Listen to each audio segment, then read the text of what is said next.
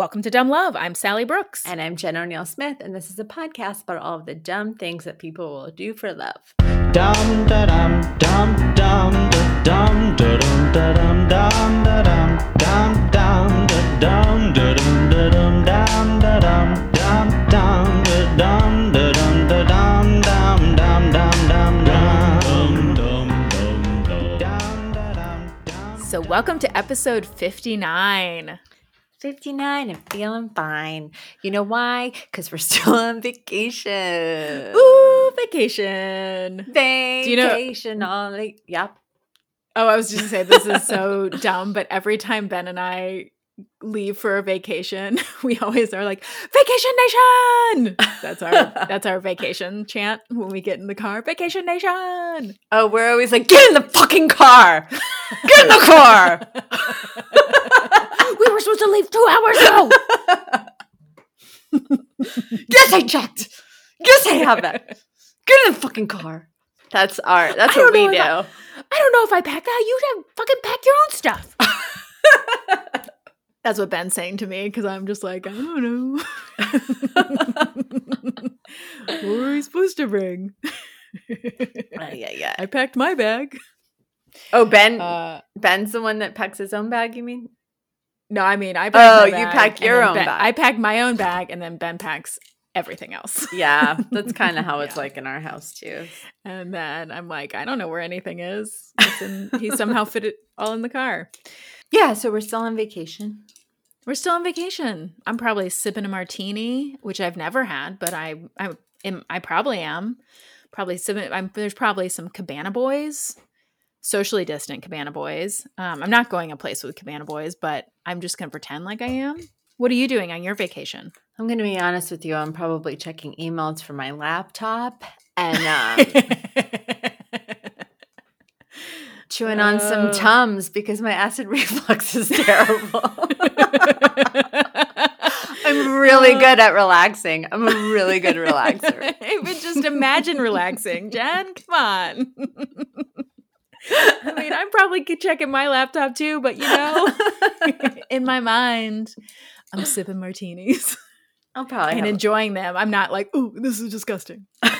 Uh, so guys, us being on vacation, Jen chewing tums, um, which is what she does for fun, means that we are c- bringing you another episode of past stories. So, but this week it is all love stories. Atlanta's love stories, B98.5.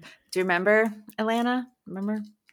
No. Remember? Okay. Remember? Nope. Okay. so that's what we're doing. We're bringing you love stories uh, from episodes past. Hopefully, if you've heard them before, you'll enjoy them again. I like to listen to episodes over and over, so I'm sure you guys do too. And if you haven't, if you are newer, well, these will be new to you, and maybe you'll go back and listen to some old love stories. Either way, this is what's happening this week, and we'll be back next week with something new. yeah. All right, let's get to it. Okay. Hey, Jen. Hey, Sally. Uh, would you like a love story? Yes, please. Yeah, I feel like I, I need a like a palate cleanser. we do need a palate cleanser. I don't like the way that one ended, but I know. I felt like I needed to tell it. yeah, it's like every I just you know, manipulative men. I know. It, it needed that- to be told as a warning tale for, yeah, yeah. Yeah. Yeah, no, I mean I'm glad you told it, but it also just made me really sad. So, I have a good love story. Hell yeah. I'm really excited about this one. So this is a story of Nayef Herbid and Betu Alami. So in 2003, Iraqi uh, citizen Nayef Herbid um, found himself in the midst of the Iraq War. If you remember, that is when um, the U.S. invaded Iraq. Um, he was a fine arts graduate, and uh, like most fine arts graduates, he couldn't find a job. Um, so he signed up to be a translator for the U.S. Marines. Um, and he was based in Ramadi, which was the worst place at that time. Um, he would go out on patrols, and people would be killed by IEDs and snipers. And he was just constantly asking himself, like, why am I here? Why am I doing this? Um, and then, so in 2004, Nayef was working as an interpreter when he met Batu Alami, who was a soldier in the new Iraqi army. Um, and they were part of um, part of this mission to reclaim Ramadi General Hospital, which had been taken over by insurgents. So Betu as um, a soldier and Nayef as an interpreter for the U.S. Marines. So it was like a dangerous mission in the most dangerous city and at a very dangerous time in the war. And so at night, after the stress of the day was over, the two men would come together together in this safe house um, to kind of like recover. They would eat a meal, and then they would often like find an excuse to kind of sit in the back garden by themselves, and they would talk for like hours and hours. And Nayef said those conversations helped keep him sane during this time. So Nayef was was gay, but he was out to only a few friends. Um, and he had been like instantly attracted to Betu. Um, he told one of his friends he worked with like how handsome Betu was, and the friend was basically like, "Yeah, there's a lot of hot guys here. It's the Iraqi army. there's hot guys everywhere." But Nayef was like, there was just something about Betu that was like perfect. Like he was, it was more than his looks. He was just really drawn to him. Um, so he got to know him, got to know Betu over the dinners, and he found himself in these like intense circumstances falling in love, which you can imagine like under, you know, you're under like so much danger and so much danger, and then you find this like bright light in the midst of all this. Um, so he said that when they talked, they only wanted to talk about beautiful things because he said, because, you know, we see dead people, we fight. So what we talk about is our life and our past, about how we feel, about where we'd like to be in the future. And that was very beautiful in that difficult moment. And neither told the other that they were gay, um, but they both knew that they had feelings for each other. So after just four days, Betu told Nayef, I love you. Um, and in response, Nayef was like, um, yeah, it's been fun. No, I'm just kidding. like, no. Uh, ooh, I don't know. I gotta go. I got things to do. uh, no, so he kissed Betu. Oh. And he said, Betu said he was so excited he didn't eat for two days. Um, but because this was Iraq and being gay was not okay, Yeah. um, and this is army, so even more conservative, if they were caught, they could go to jail for 15 years or worse. And um, Nayef says, said to be gay in Iraq, it's very dangerous. It's losing your life. You get shamed to the family, you lose your family, and you It's lose your friends. You lose almost everything. But despite these dangers, they started spending all their time together, and their American and Iraqi colleagues noticed.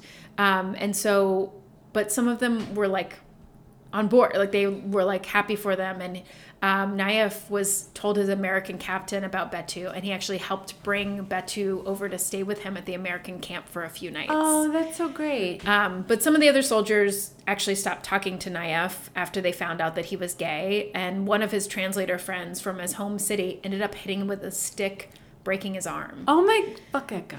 Yeah, fuck that guy. Um, Oh.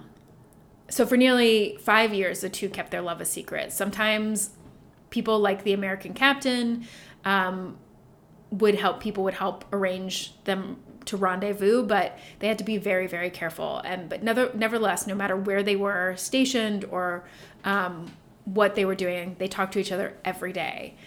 And then in 2009, Nayef's life became dangerous for another reason. He was targeted by militants for his work as a translator.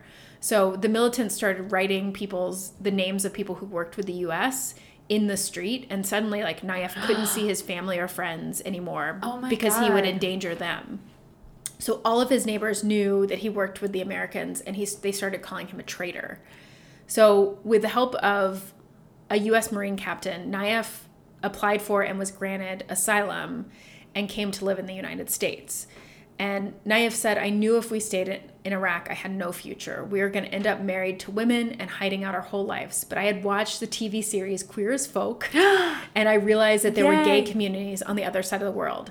So Nayef moved and he was settled in um, in Seattle in 2009. And when he got to the U.S., he had $50 in his pockets, and he was safe, but he was also devastated and felt guilty that he had to leave Betu in Iraq. And Betu, for on his part, said like he said, I was so happy, like That he I- was safe. Yes, I was Yeah. thrilled that Nayef was safe, and I could finally live his life out as a gay person. Um, he said, for me, I live in Iraq, and now it's just me, and it's so difficult. And um, and Nayef said, I felt very guilty. So the two stayed in constant contact by phone or by Skype or other means, and every day they talked every day. Betu spent most of his money on phone cards to speak with Nayef, And meanwhile, Naif was spending all of his time trying to find a way to get Betu to come live with him in Seattle.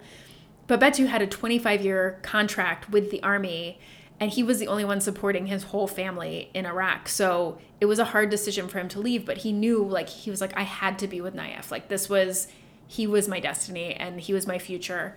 Um, but because of Betu's military history, because he was with the Iraqi military, it was really difficult to get permission for him to enter the US. So, meanwhile, his life had also become more dangerous um, because a relative of his had discovered that he was gay. Oh, no. And so Betu started to fear for his life. Um, and then eventually, with the help of friends, Naif got Betu to safety in Beirut, Lebanon. And then he found a way to get Betu to Vancouver, Canada, um, where Naif could come visit him. So he's in Van- Betu's in Vancouver, Naif is in um, is in Seattle, and they lived across the border from each other and saw each other every week. And then they got married in a small ceremony in Canada on Valentine's Day in 2014. And then finally, in early 2015, they got an appointment with the US Immigration Department in Montreal um, to talk about Betu getting citizenship because they're now a married couple. Oh. And Naif says he, re- he clearly remembers the day. He said, It was one of the biggest days of my life. We went in there and I had a bunch of paper, photos, letters, like everything to prove his relationship. Like they were ready for a fight, and it lasted 10 minutes. He said the interviewer asked specific questions about how they met, how long they've been to each to uh, how long they've been together, how they connect with each other, and after 10 minutes she just said, "You're approved. You can you have a visa to live in the United States." And he said he was so shocked he began to cry and scream immediately. He said, "I lost myself. I really lost myself because this is finally happening. We could live together. We could live together. I want to wake up and see him in front of me, and when I close my eyes, he's the last face I see." So the two got married again on the Olympic Peninsula in August 2015 in what they called their dream wedding. Um, Naif said he had always imagined their wedding, but it was more than they could have ever dreamed. And you can actually see footage of their wedding on YouTube. It's really beautiful. Oh. Um, I'm they- definitely going to look it up. It's it's gorgeous. I mean, they are gorgeous. They're a gorgeous couple, and their wedding is out on this big cliff. It's beautiful. Um, so they now live in on Capitol Hill in Seattle, and after more of a decade of living apart, they are grateful to at long last be able to share a roof and a bed. We have a home, says Betu. Well, an apartment, but Naif said it's like a palace for us.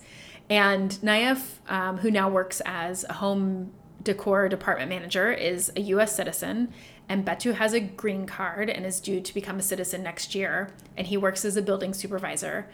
So their story has actually been turned into a documentary that you can watch called Out of Iraq, and it premiered at the LA Film Festival in 2016. And they were actually kind of worried about how their families in Iraq were going to react to this film because even though they kind of knew what was happening, this was now like going to be out for everybody to see. right. Um, and Betu's family initially disowned him. And but it's after several months he was able to speak with his family and his mother eventually said that if he loved Naif, then she loved Naif. And Betu kind of says part of his he thinks part of like changing the attitudes in the country is that you need to start with changing your family. And so that is like he feels like that is part of like um, his advocacy. And so the two of them were made grand marshals of the Gay Pride Parade in Seattle in 2017. Yay. And they said, Naif says, we don't have to hide. I can hold his hand when we walk down the street. And Betu agrees, it's so different for us now. Before we were so hopeless, but now we feel like we have a family. It's a gay friendly city. I'm living the dream. I'm free. And they, like, their love has just grown. It's been four years since they've been married and living Wow. together. And now instead of every day, they call each other every two hours. Aw. And Naif says, I always tell him, You're the air I breathe. I can't live my life without him. Um, and I just want to say one last thing about this story, which is beautiful, but I just want to say that Naif was actually extremely lucky to receive asylum um, because while under Obama, the US government created a program to allow people who worked for the US to get special visas, from the beginning, that program has been severely underfunded, underfunded and slow moving, and now under Trump, it's like basically halted. Uh, so yeah. the backlog to get these vi- visas is over sixty thousand, and it's just growing. And so in 2018, only 48 of these visas were issued, and meanwhile, people who risked their lives to help the U.S. are now face threats of violence, kidnapping, and death. And a report last year basically said that these programs no longer offer a meaning meaningful avenue to escape danger um, that I mean, these stories are just like completely heartbreaking. And if you want to read more about it or find a way to help this organization, that's an organization that's doing really tremendous work, you can go to refugeerights.org. And this is the International Refugee Assistance Project, um, which provides free legal assistance to Iraqis who aided, aided the U.S. governments and are in fear for their lives but have been denied visas. So, um, so yeah, if you, I, it's something that I I heard a story about it and just felt like Yeah. so sick because you're like these are people who were there and and probably saved the lives of a lot of um, U.S. military members and I know that there are a lot of um, of people in the military who are working to help bring these Iraqi translators especially over um, but the government the US government like won't let them pass these background checks so it's just crazy um, but if you if you want to look into it or learn more about it go to refugeerights.org Thank you. Oh my God, that I love that story.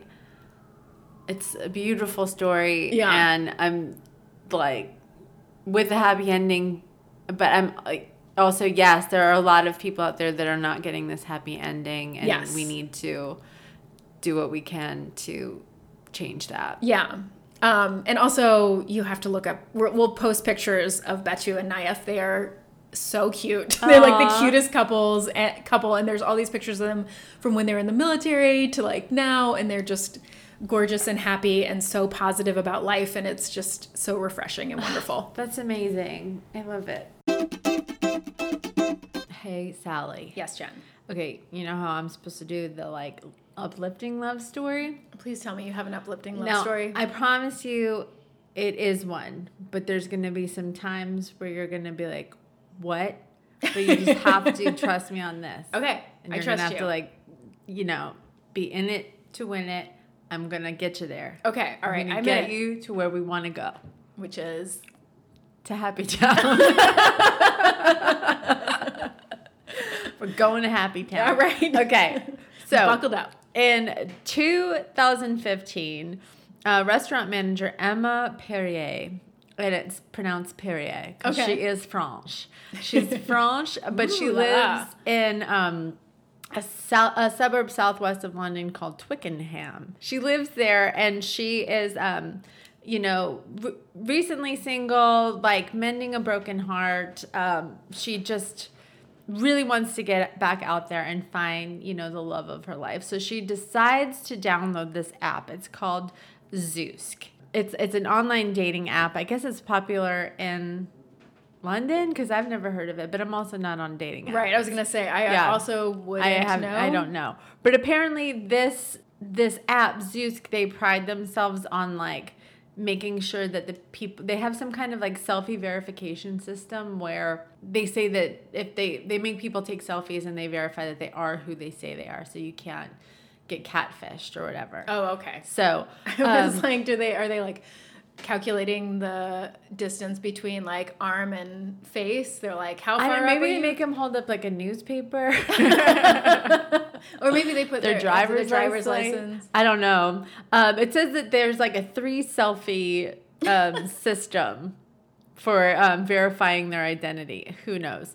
So, um, so she uses this app to find someone, and then one day she gets a message from a dark-haired Italian named Ronaldo.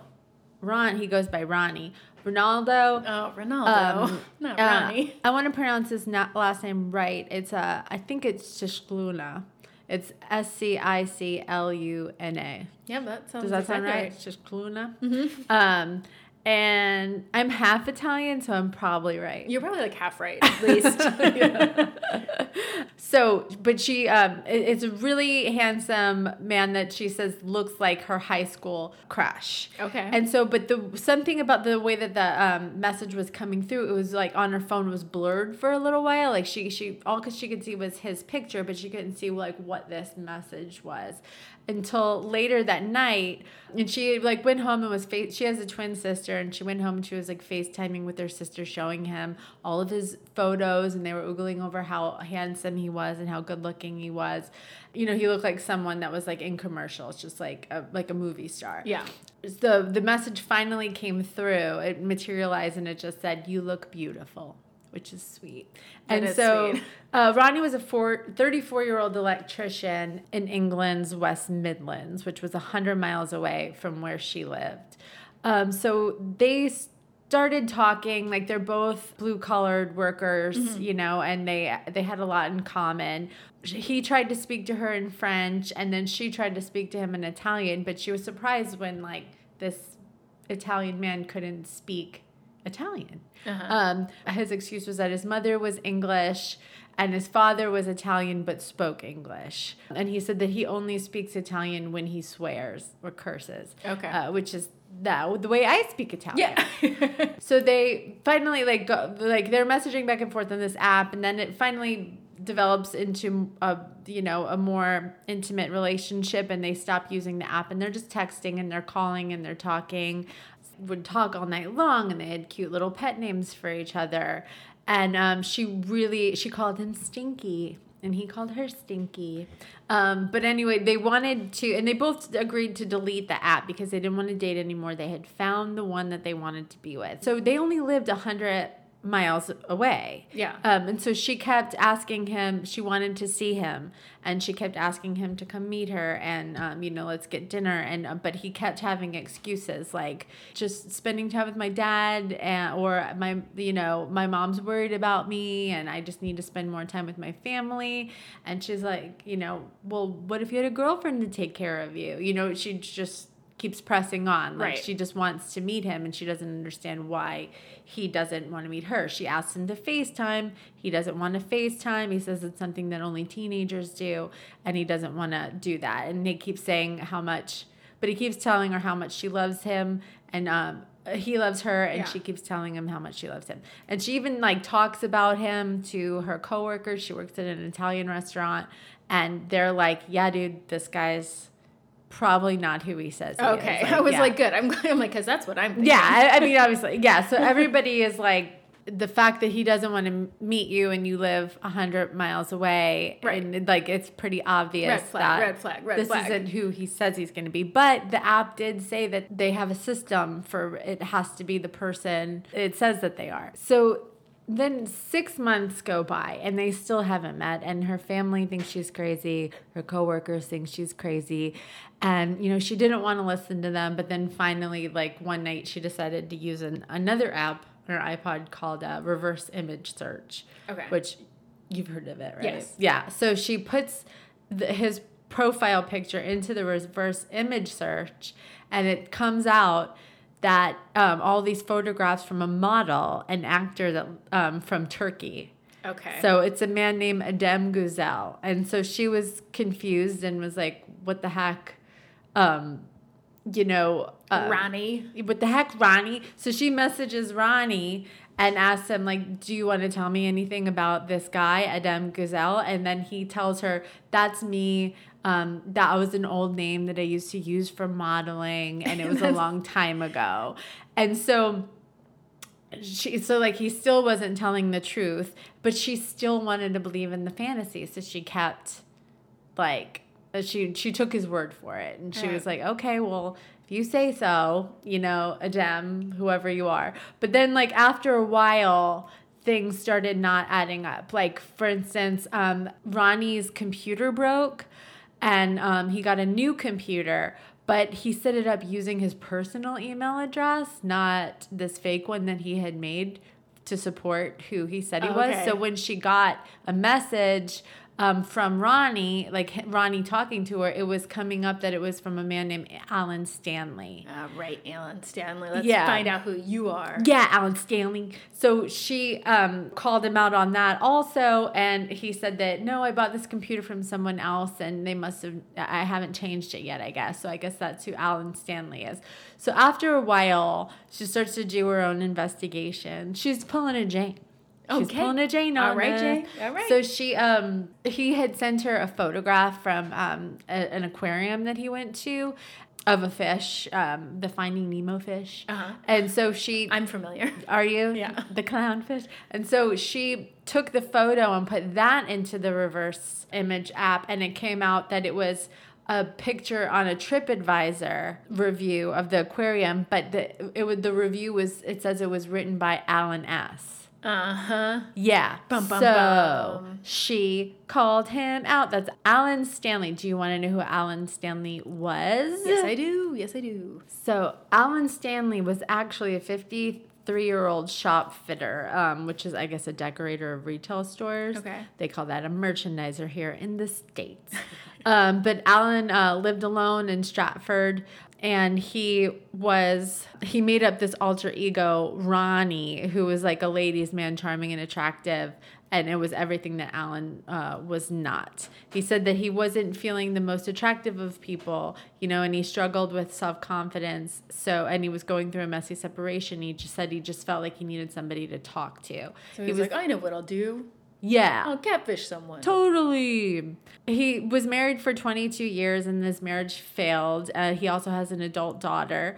And he said that he just found himself completely uninterested in the opposite sex after his divorce failed, but that he just like wanted to talk to people. That's what he says. Uh-huh. So he just decided to make up these uh, this fake yeah, profile If you, just want to to talk, talk to to people, people. you don't you don't become a Turkish model. Yeah, totally. Like, Just talk to, to talk. somebody. Yeah. So when Emma finally realized what was going on and that he was uh, this guy Alan Stanley, she flipped out and told him like, "Don't ever talk to me again."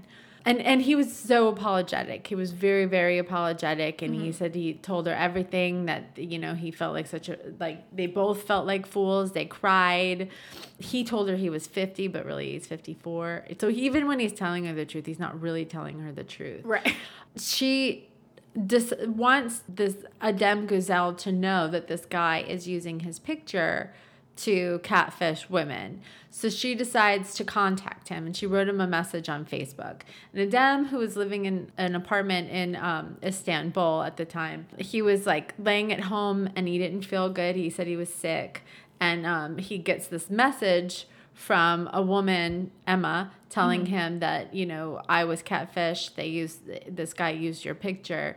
And he said that this is, had actually happened before. Right. Um, but like, oh, I'm usually- so handsome. yeah but his um but it always happened like in his country and his manager would always take care of it and handle it or whatever so the fact that like this woman from england was reaching out to him he thought it was a little bit strange but he said like i didn't feel good i didn't want to talk to anybody but for some reason he just something in his ear was telling him to pick up the phone he sexily gets out of the bathtub towels off and the uh, music. yeah yeah and then, and then calls her. Um, so they um, so they wrote back and forth, and then they actually she and she was like.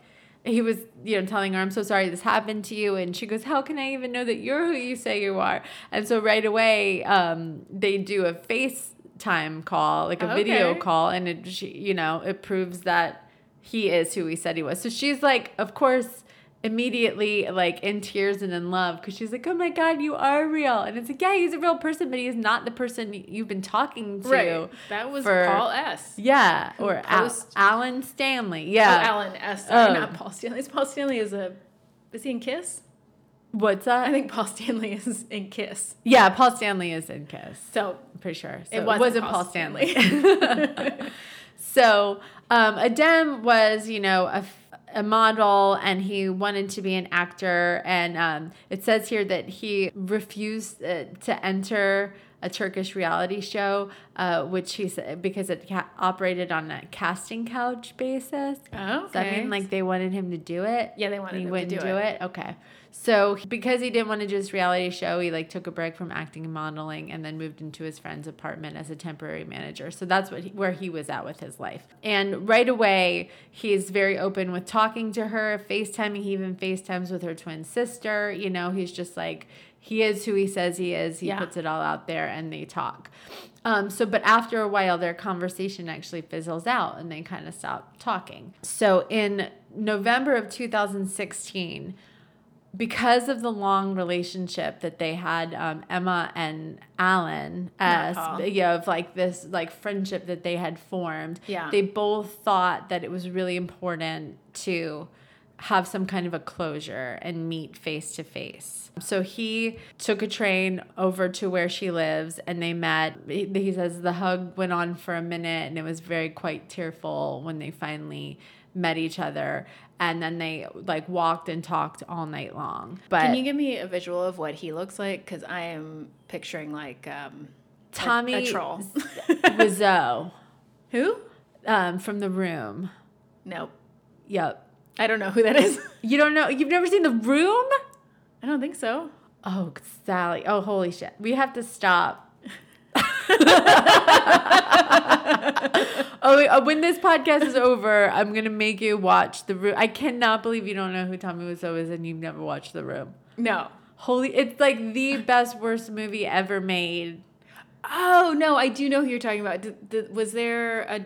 Did they make a movie about him with um Um, one dude? what's it? I'm so- Franco. yes. Yes, James Franco. Okay, no, him. I do Yeah, know what yeah, that guy. yeah. I've never seen the room, but I do know what the guy looks like. So That's okay. what Alan S. Oh, looks like. No, Alan Yeah. S. Gross. Sorry. So um, they like walked around um, a lined pathway that's actually known as um, Lover's Walk. They walk around Lover's Walk. And um, and actually, Alan Ass says, according to his Fitbit, it was twenty thousand steps, and it was the longest and best walk of his life. So they talked and talked, and he says that he oh he goes it was a perfect night she paid for dinner that evening italian restaurant in paddington that's what made it a perfect night for you is that she paid for your dinner Right. you hobo hobo that's what the b hobo and so uh, so they had this like romantic walk or whatever but nothing really happened but they still um, kept meeting um, up they couldn't kind of erase each other from their lives they bought each other gifts it was a relationship that was built you know on friendship On a pack of lies. on a pack of lies. Yeah. According to Alan, he says that, you know, their fr- it was like a, you know, a very pure, beautiful friendship, but Emma just like couldn't get the lies out of her head. Like she still couldn't really forgive him for the fact that he was like A, way older than he said he was. He was actually two years younger than her dad.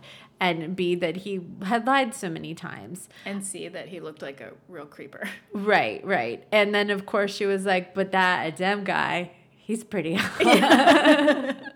so she keeps thinking about Adem. You know, Well, this yeah, hot, hot- hot, hot model. Turkish model. Yeah. So they start talking again and they strike up another uh, sort of flirty texting exchange. And then she decides to send Alan a goodbye text message. And in her goodbye text message, which she sent on March 31st, 2017, was Alan, I wanted to tell you that tomorrow I'm going to pack up, pick up Adem at the airport. And I still don't know if it's good or bad, but I'm going to meet my quote unquote Ronnie, my Ronnie. Uh-huh. You built up all this shit. I'm not sure if I should thank you or detest you for that, but this is happening. So on April Fool's Day, 2017, could you pick a better day, Lady Catfish? um, so on April Fool's Day, um, she waited for Adem, um, which I guess I, I like totally skipped over the fact that she had invited Adem to come visit her in London, Okay. and he immediately agreed. Um, whereas you know she couldn't even get Ronnie Right, to, to like come have down dinner. for, like- yeah. Take a train ride down. So he immediately comes. She goes to pick him up, and when um, they met, and they were both kind of shaking, they were nervous or whatever. It and then when they Alan. go, Huh? And Alan walks off the plane. No, Oh, okay, no, good. Alan. and so um, then, um, and she said that when he got there, um, she couldn't believe he was even like taller than she thought, and even more handsome than she thought. And then when they were waiting for their the car to come pick the for the Uber to come pick them up, she just turned around and laid a big one on them, and just smooched him right up. And then she says, three minutes later, I felt like, uh, he said, three minutes later, I felt like I've known her a long time. And then she immediately gave him a key to her apartment and they, like, you know, toured the city together and spent like a week together in her uh, a London apartment. And they have been together ever since Wow. and they've gone um i feel like i did that like really anticlimactically at the end but i mean it's really kind of like so then they met and then they immediately fell in love and they've been together ever since. And they've, they've actually gone on like a tour interviews on tv you can if you google them you can see them like talking about how they're uh, the catfish turned into real romance and they love each other very much. But this is a love story and they're they are madly in love. Yeah. it is a positive story right? Except for the catfishing thing but there's something that i just it doesn't sit well with me which is like her like basing love purely on what this guy looks like you know what i mean? Oh, mean right. I but feel maybe, like- but maybe that's not the case. I mean, No? maybe if he had been like a total dud when she'd talked to him. Maybe, I guess. But she says that like he is a very different person than the the who she thought was Ronnie. That Ronnie was very arrogant and like more confident and a little bit loud and obnoxious sort Yeah. of. And that Adem is very like quiet and reserved. And so it's like so if the personalities are so different, the one factor that you just like are so head over heels for is the fact that he's like smoking hot. And I'll post a picture of the both of them for sure. And he basically he looks like a Turkish Josh Hartnett. He's like very Okay. handsome. All right. Well, But you know. I don't know. I'm being a hater. I'm being a hater. They love each other. They found each other. It all worked out. They're in love. I mean, I thought I thought it was gonna end up with Alan, and I was like, this See, is that's what I was saying. It keeps going back and forth. Yeah, I was that's like, I, saying. can't, You I can't get on board with this. Stay with me on this one. But um, I have my doubts, but you really came through in the end. yeah. And look at us. And in, then- in Happy Town. And since they went on around to different television stations doing these interviews Yeah. about their love, it is uh, a lot of people saw it, and it has since come out that like there's a handful of women that have reported these fake uh, being catfished by Alan. Oh, S. by Alan? Yes, by him in particular. So his whole little thing about being like, I'm just a sad old man who Mm-hmm. and I love her. It's bullshit, and he's just doing this to a lot of people. Well, I just feel like I know this is going to be wrong because we're always asking people to rate and review. But I feel like if you're writing reviews regularly on TripAdvisor, that you're probably a bad person. The fish that you saw, like, yeah, there's fish there. It's an aquarium. yeah, it's like, come on. It's like you just want attention. So, yeah, I believe that he was a catfisher. Yeah, he is a catfisher. Um, well, that's an amazing, crazy story. I hope I did okay. It's like, okay, let me just do a real quick. I need to shout out to this was written by uh, Jeff Maysh um, for The Atlantic, is the main article that I got most of my information from. So I apologize for um, butchering his well written story. So I hope that I did okay staying linear. No, I think you did great. Okay. Well, Um, thanks, Atlantic. Thank you, Atlantic, for all of your good reporting. Do you have a good one? I think I do have a good one. Good. Okay. Hey, Jen. Hey, Sally. So today I'm doing the love story, and since it's our big Valentine's Day episode, I'm gonna do something that I promised to do in one of our very first episodes. Today I'm gonna tell the story of how I met my husband Ben. Oh, yay! Okay, so Perfect. perfect. So it all started with a phone call from who else? Dr. Dudefuck.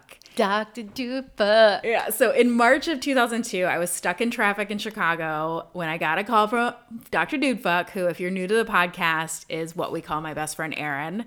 And she told me, she was like, dude, I think I'm gonna hike the Appalachian Trail. And so, if you don't know, the Appalachian Trail or AT is a hiking path that runs about 2,200 miles. It starts in Georgia and it goes all the way up to Maine. And when Erin said she was going to hike it, she meant she's going to hike the whole thing. So, she was going to do a backpacking trip that would take about five months. Ah, it's so hard. So we talked about it a little bit, and then she had to go get ready for her job. At the time, she was working as a nurse's aide in St. Louis. And when we got off the phone, I was still like five miles from my office, which meant another hour in the car. And at the time, I was working for a nonprofit and I would have to go out to the Chicago suburbs all the time. So I spent like hours in my 86 Honda Civic and it had no CD player, no air conditioning, the radio barely worked. And I would drive So in and out a of the- boombox and you sit in your front seat. That's what I did. Yes, I did. I had I had a little portable speaker that I put to a CD player, but it would be hard because I have to have my windows down because it was so hot. and Yeah. I couldn't hear my little speaker. It was very complicated. yeah. So, but I was driving back into the city that day and I thought about Erin's plans and I decided, I was like, I'm jealous. I, longer I sat there, the more jealous I got. And so before I'd even gotten to my office in downtown Chicago, I called Erin back and I was like, I'm coming with you. And so that was it. Like that, my life changed course. I had like up until that moment, I had been working in a job that I loved, but I knew wasn't a long term position. There wasn't anywhere to move up. And I wasn't sure what my next move was going to be. But I, like as soon as I said I'm coming, my plans fell into place because I was like, well, I need to make a plan for after. So Erin had been planning to go to med school after the hike. And so I decided I'm, I'm going to go to law school. I like took the LSAT immediately. I applied to law school. And that was kind of an idea up until then. I had only given passing thought to. I also realized very quickly that since I could barely pay my rent each month as it was on my nonprofit salary, there was no way that I could save enough money to to hike the trail, which is 5 months with no working on by live and living in Chicago. So I decided that when my lease was up in October, I was going to move to Florida where my boyfriend of 3 years, his name was Keith, that's where he lived and I could work rent free and I could still work at my job and kind of from home. So Wow. so when I got to Florida, Keith and I kind of realized that like living together was not what we thought it was going to be. I felt totally trapped because I was working at the apartment all day by myself. I didn't know another person in Florida and he was overwhelmed because now all of a sudden there's this person in his space and as soon as he got home I'd be like, "Hey, can we talk?" Whatever. Yeah. So but as time went on, we kind of started to figure it out. We went to the weddings of a couple of our close friends and we started talking about like maybe that'll be us. Like we were we met in college and so we had a lot of college friends that were starting to get married and and I was like yeah, I think so, but like let's wait until I get back from the trail. Mm-hmm. So, Erin and I started our hike at Springer Mountain, Georgia on February 23rd, 2003. The trees were covered in snow and that first few weeks of hiking, yeah, it was So like freezing. it was so cold. Yeah. First weeks of hiking were really, really hard. I was totally out of shape. I immediately developed blisters. It was like in the 30s at night and it rained almost every day. We were miserable. And I thought about quitting more times. I mean, I would like all day long be like, I'm going to quit. I'm going to quit at the end of today. I'm going to quit at the end of the day. But Erin was, she's just like a person who's like, she sets her mind to something and there's no looking back. I was just like, well, she's still going, so I'm not going to quit now. You know, like, so I just would keep following her. Like, I That's would so never, awesome. yeah, I would have never made it out of Georgia if she hadn't been I know there. so many people that quit after a couple of days It- or It's crazy. Like, you know, you plan this whole or just hike. did like a month of it. Yeah. there's like this the first place you can stop once you start is about three days in and it's called it's actually really close to where we to where brasstown bald where we went hiking uh-huh and it's there's this little center you can use a payphone you can like get hot meal and you can stay there and that is where a third of people quit so it's like these people plan to be out there for six months, and three days in they're like yeah this is not this is not what i thought it was going to be So it gets does it get easier just like the more used to it you get? Yes, Okay. totally. It's like you know, It's you, like you're you need to condition yourself. you have to condition like Yeah. not only you can have to condition your body but your mind to be like in this mindset of i'm hiking all day every day. And this is you know before smartphones or i mean you couldn't even get radio stations so we would take we had cassette tapes that we would listen to sometimes but you are alone with your thoughts and you were doing some really hard physical stuff. You're carrying 40 pounds on your back. You're sleeping every night in like the freezing cold and it's rough. It's rough, but it's I mean it's amazing, but it also is especially in the beginning it's really hard. And we got into a routine. Like we would we would wake up every morning, we'd make our breakfast, we'd pack up our bags, and then we'd hike all day. We'd know where we were going to stop each night. Each night we'd stop at a shelter to cook dinner and sleep. All along the Appalachian Trail, every 5 to 10 miles there are shelters where hikers stay and they're generally like a three-sided wood structure. They're near a water source so you can always get water for the night or the next day. And along most section of the trail back like you can you could like pitch a tent anywhere but like erin and i always stopped at the shelters because this gives us a definite place to stop where we know we're gonna we know how far we're gonna hike today. We know a Right. pl- we have a place to sit. We can be out of the mm-hmm. weather. We can get water. So so about a week after we started on march 1st Ben had started his own hike of the AT. So Ben is from Delaware and but he had been living in Madison, Wisconsin and he was running a Whole Foods bakery after he graduated from college. And so he and his friend had moved to Wisconsin on a whim.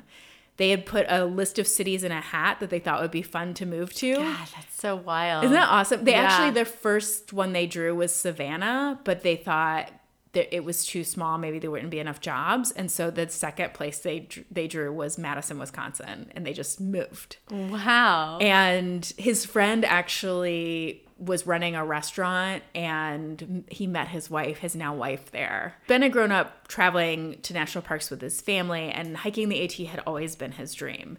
And like me, he had a serious relationship back home um, with a girlfriend, and his plan after hiking the trail was to move to Chicago with her and apply for grad school. And so he walked the first three days with his dad, but then after that, Ben was on his own. wow. So, okay, so although this is now we're fast forwarding, so it was a rough start, but by May, Erin and I had made it all the way to New Jersey and we were like seasoned hikers. We were, wow. you know, there was like, we were there, we were like in it. So everyone who hikes has kind of their own plan for how how long they want to hike in a day how how often they want to stop in towns and everyone hikes at different speeds. So like sometimes you'll hike for 2 days or 2 weeks with people and then you won't ever see them again. Or sometimes you'll hike a day with somebody and then you'll see them 5 days down the road. We were pretty full speed ahead because we both were going to grad school and so we were like we have to be done by a particular date. Yeah. we can't stop very often. So we were kind of ahead of the pack but by may we had this like core group of friends that we were hiking with most of the time. And two of those friends um, steve and john had told us about this guy they had met earlier on the trail named ben. And they told us about his girlfriend they told us about his plan to move to chicago. And we found out that he was hiking with another guy that erin and i had known from the beginning of our hike named mike so, in the shelters where we would stay each night and where we'd stop for lunch each afternoon, there were these notebooks for hikers to write in. And so, most people who were hiking um, would stop and would write something in a notebook like, here's where we're headed, like, this is what happened today. And you would write notes to friends who were behind you. And so we started in these notebooks writing notes to Mike and to Ben, who we'd never met at this point, being like, "Hey, we're we heard you were like a couple days behind us. Catch up. We're um, we tell them plans, and I started writing to Ben and saying like, "Oh, you're gonna love Chicago. I just moved from there." And I would joke, "Hey, when you ca- catch up with us, you and I are gonna be best friends." And so I started calling him Best Friend Ben, and then I started calling him BFB. And which is his which is his initials. Insta- and Yeah. it, it's on Insta. Well, can I give it away? oh yeah no oh, on Instagram, he's BF Brooks. Yeah. And I guess I, I just now made that connection. I'm like, oh, he's best friend Brooks. Yeah. Oh, that's so cool. So he, well, he, so he, one of his, one of the plans I was writing, Mike and Ben, in these registers or these trail notebooks was that the second weekend of May, Aaron and I were going to get off the trail and go to this thing called Trail Days. And Trail Days is like this huge hiker party that takes place every year during the hiking season in Damascus, Virginia. Do you take like peyote and hula hoop? Oh, I'm sure people do. It's like totally. Like ben likes to describe it as a parking lot scene at like a Phish concert, which Yeah. I I have never been to. I mean, he was like super into jam bands, but I'm like, Yeah. I don't. I don't understand that at all. But yeah, so wherever like hikers are on the trail, they will make their way back down to Virginia. Like people who've pi- hiked in the past come, and it's just this huge. Wow. It's a huge festival with thousands of sweaty hikers taking over this little town. And so Erin and I had rented a car with another hiker, and we had drove driven down from New Jersey. Did that feel weird to be in a car? After? Yes, oh my and God. like seeing, we basically drove. We drove 81, so it was all these towns we had hiked through. It taken us like all these months to hike, and in like six hours we were we had driven it. It was so crazy. Oh wow! So you drove six hours off the trail to go to this thing? Well, we it was maybe even more than that because it was from New Jersey to Virginia. wow. Yeah. So we drove That's down and yeah, and crazy. Erin's brother met us there and like we had friends that hitchhiked all the way down from like wherever they were and everybody tries to like meet back up because it's like you see people that you've met once or I whatever. can see the payoff being huge. Yeah, it was Yeah. so But that just seems like such a to hike so far and then get in a car and drive six hours away from what you just did. yeah. yeah, it's a little Just it gives me you're like, anxiety. I didn't even do it. what are you gonna do? um, Oh my gosh. So we didn't know at the time, but Ben and Mike were only about 20 miles behind us. And they got off the trail too. They rented a car and they made their way down to trail days. So only a few hours after we got to Damascus. So there's like thousands of people there. Yeah. But. Erin and I are like wandering around this tent village where everybody sets up their tents and their chairs and everybody's drinking and there's drum circles and it's a whole thing. I was like, this is my first drum circle. and um, and we heard our old friend Mike calling our names, and next to him is this guy. He had like a ton of big curly hair and a bushy beard and these huge green eyes, and he introduces himself as Ben. And I had like pictured him as just this short and kind of dumpy guy. I don't know why, but he. I was like, oh, this guy's hot. Like he's. he- I had like actually described him in my, as my in my journal, which just shows you how young I was at the time. I was like, he's a chill, cool hottie. I love it. Chill cool hottie. chill, cool hottie. That's what we're gonna call Ben now. Um, it was in our wedding vows. So I asked him, I was like, oh my God, did you read my, did you get my messages? And he was like, yeah, you know what's weird is that those are my initials, BFB in real life. My real, my name is Ben Francis Brooks. And I was like, what? And I said, I said to him, I said, well, I guess it's fate. We'll have to become best friends. And then he said, okay, I'm in. And that was our first things we ever said to each oh other. Oh my god. So that whole night we talked and we drank and we ran around this wild party together. At one point, Erin and I were somewhere else and I saw Ben and I like sat next to him and I was like, all right, you said we're gonna be best friends. Let's be best friends. Tell me about your life. And then, and we talked forever. I told him about Keith, my boyfriend. I told him about going to law school. I asked him about Chicago and his girlfriend. And he told me that about a month earlier, right after he'd ran into our friends, Steve and John, that he and his girlfriend had actually broken up and um, and now he was like i'm not sure where i'm going to go after this hike i don't know if i'm going to go to chicago anymore probably not so we we ended up hanging out with mike and ben all weekend and actually at the end of the two days we were sitting in this circle with all these hikers and like people we knew and people we had just met you know this is before cell phones or i mean we had cell phones but not smartphones but Right. i took out my disposable camera and i took a picture of ben like across the way because i was like i don't know if i'm ever going to see him again Chill cool hottie. I gotta He's get such a a chill cool hottie. I just gonna snuck a picture, you know. At one point, we were very drunk, and and Erin was like, "You're like leading him on. You need to tell him you have a boyfriend." I was like, "He knows I have a boyfriend. He knows I have a boyfriend." And then she was like. This is it's not cool, man. And I looked. I turned around. friend. I turned around to Ben and I was like, "I gotta go." I was like, "You just know I'm a good girl." and he was like, "Okay." so anyway, so we we hung out with them all weekend, but at the end of the two days, we all went back to the trail and they were still 20 miles behind us, which is like a full day. So that's a hard distance to make up. It actually Yeah. took them like another three weeks and three states Sure before they caught up with a little us. faster. They did actually. So Yeah. they were like doing huge days, and we actually stopped in New York City because we were like, catch up with us. We're st- we're stopping. But Mike's brother came up to visit that he had already planned, and so it's just like when somebody who isn't a hiker comes, you have to go much slower. Like, Yeah. So, but then they ended up hike 36 mile days to catch up with us. But they did it, but it took three weeks before they caught up. So the night that we were reunited Did you with, think about him all the time over those three weeks? I thought about him a lot. So the weekend that we were at Trail Days, I had talked about how I ran out of this lip balm. Like it's just like whatever. I was like, oh, I uh-huh. ran out of my lip balm. I have to buy some at the at the one of the stores. And I see him like crossing the street. He's like, "Hey, wait up!" And then he like comes over and he gives me this little thing of lip balm. He's like, "Oh, it's just at the store. I saw it. I thought I'd give it to you." And every time I put on my lip balm? balm, yeah.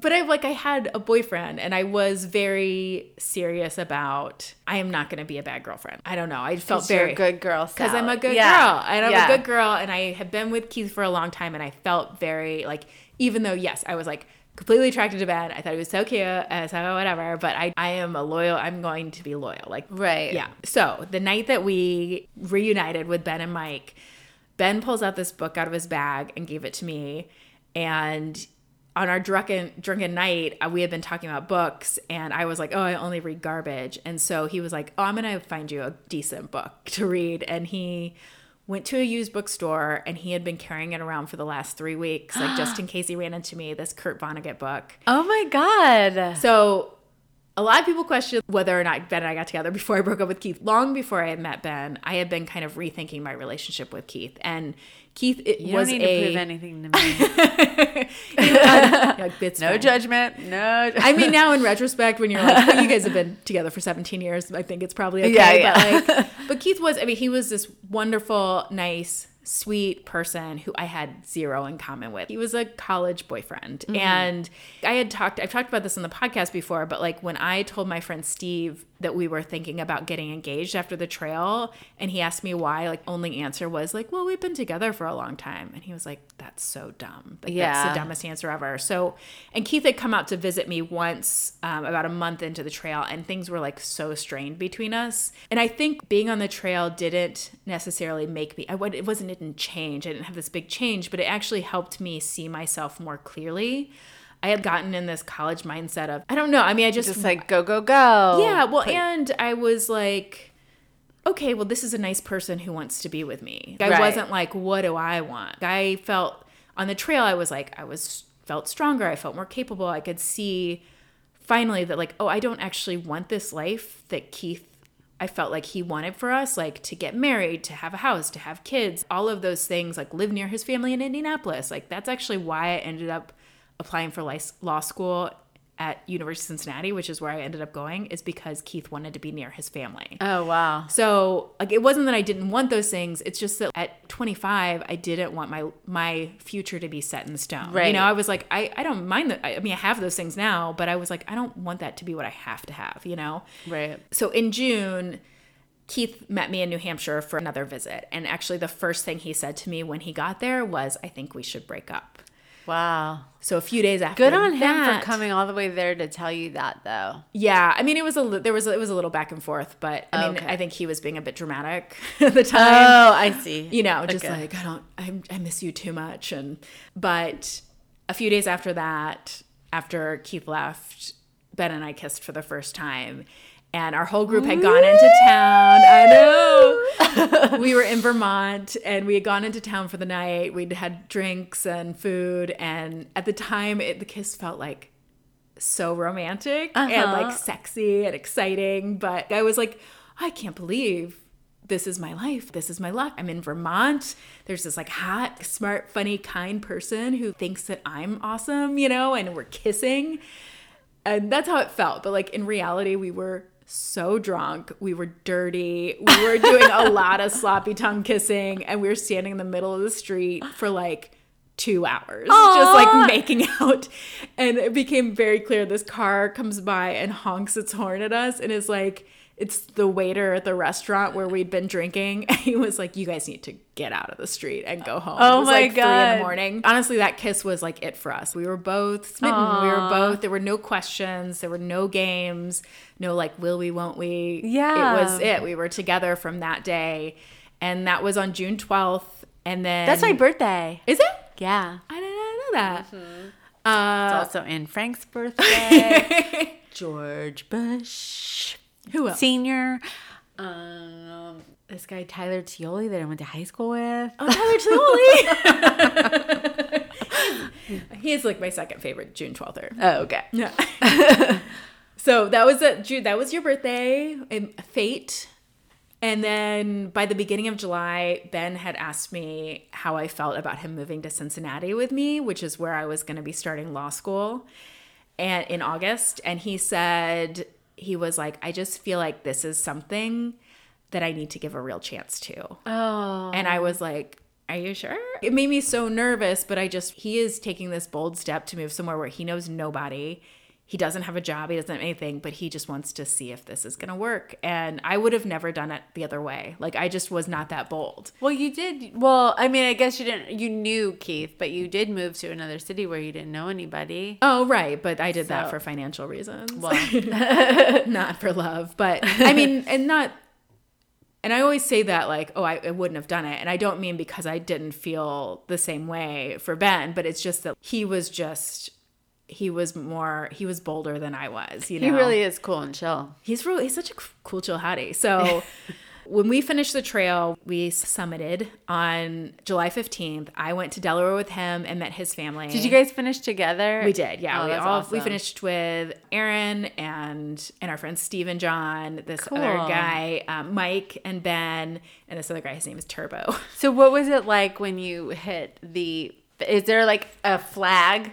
Is there, like There a, is a this hu- is a- a thing you big- touch and you're done? yes, there. So you climb up the biggest, like this huge mountain. It's a really hard. It's called Katahdin, and at the top there is this big sign that's like, "This is the end." This Did is you this- cry? I don't remember if I. I don't think I cried. I'm like, I'm, Oh my I'm an inappropriate crier. Like I What can't a cry. at the right feeling! time. like uh, six months, five months, six months It took us a little under five months. on a trail, and Yeah. then, and then when you finished, and then you're what? What then? Were you just like, okay, now I just walked down the mountain? Then you walked back down the mountain Oh mountain, and we had actually a lot of our family and friends had come. to cheer. Oh, that's Yeah, to, and then walked the last part, and they they got us a cabin, and so we all stayed, and we had a big party, and somebody's parents, I can't remember who, got um, bought lobster and steak, so we had like this huge meal, and we were all so thin because we've been hiking for forever. Oh, you bet. could eat like, I mean, you can eat anything. Your metabolism is crazy. You can't keep enough calories in you to like not lose weight. So I mean, Right. we would just eat just enormous amounts. And then as soon as like we were done with the trail, we all gained so much weight because you're still so hungry, but then you can't eat as much. But Ben's dad came and hiked the last part with him because he Oh, had ha- that's so hiked the cool. beginning and hiked the end. And so I actually went back to Delaware, his dad in his dad's van with Ben and his dad, and we drove there and I met his mom and his family, and then we drove to Ohio, and he met my family. And then, so we both had to end up going back because his stuff was at his girlfriend, ex girlfriend's, and my stuff was in Florida. So I had to go to Florida, get my stuff, and then we moved into a little more than a month after our first kiss. We moved into a tiny studio apartment Wow. together in Ohio. And one year and two apartments later, he proposed to me on Halloween at the summer camp where I had gone as a kid at the spot that I had once told him that I imagined getting married. Aw. And then a year and a half after that, just weeks after I graduated from law school in 2006, we got married at that same summer camp. Aw. And our friend Steve, who first told me about meeting Ben, he was the officiant. Oh, that's so cool. Erin was our maid of honor, and all of our other hiker friends were there to celebrate. And it's been almost 17 years since we randomly met hiking the AT. And even though like so much has happened in our lives since then, like we've lived in five states, we lived in another country, we've had a kid, we've had some really big wins as a Yeah. couple and individually, and we've had lots of losses. When I'm with him, I'm back in that Vermont street, and I like know how lucky I am to be with. I'm gonna cry. like such like a hot, smart, funny, kind person who has become just an incredible father and partner. Aw. Jerk off motion. No jerk off motion. It's Valentine's Day. oh, I Day. love it. I'm so glad you did this story for this episode because it's so amazing. I love it. Thank you. So great. You guys are so cool and chill. So chill, cool, chill. Love you guys. All right, guys. that was our love episode. Did you like it? Did Do you love it? Lovey? Did you love it? I hope you loved it. I hope you were in happy town because that's what we want. If you did love it or if you didn't love it, let us know. We want to hear from you guys. Feel free to email us at uh, dumblovepod at gmail.com or hit us up on the socials. Hit us up on the Soch. You can hit us up at Dumb Love Podcast on Instagram, Facebook, or Twitter. And if you know what, if you really need new content this week, if you're like, this was not good enough, join us on Patreon. We have a bunch of stuff over there. We have videos of us asking each other questions, of giving love advice, and we have four or five quickie episodes that would be all new to you. So go on over there. Hop on over to Patreon. It's a great place to be. And while you're doing that, we're going to be relaxing in the sun and or eating tums. Hopefully, I can get my acid reflux under control by then. But anyway, if you have any pointers, I'm all ears. We also hope that you guys are having a great summer and relaxing and getting some chill time. Yeah, we love you Um, guys.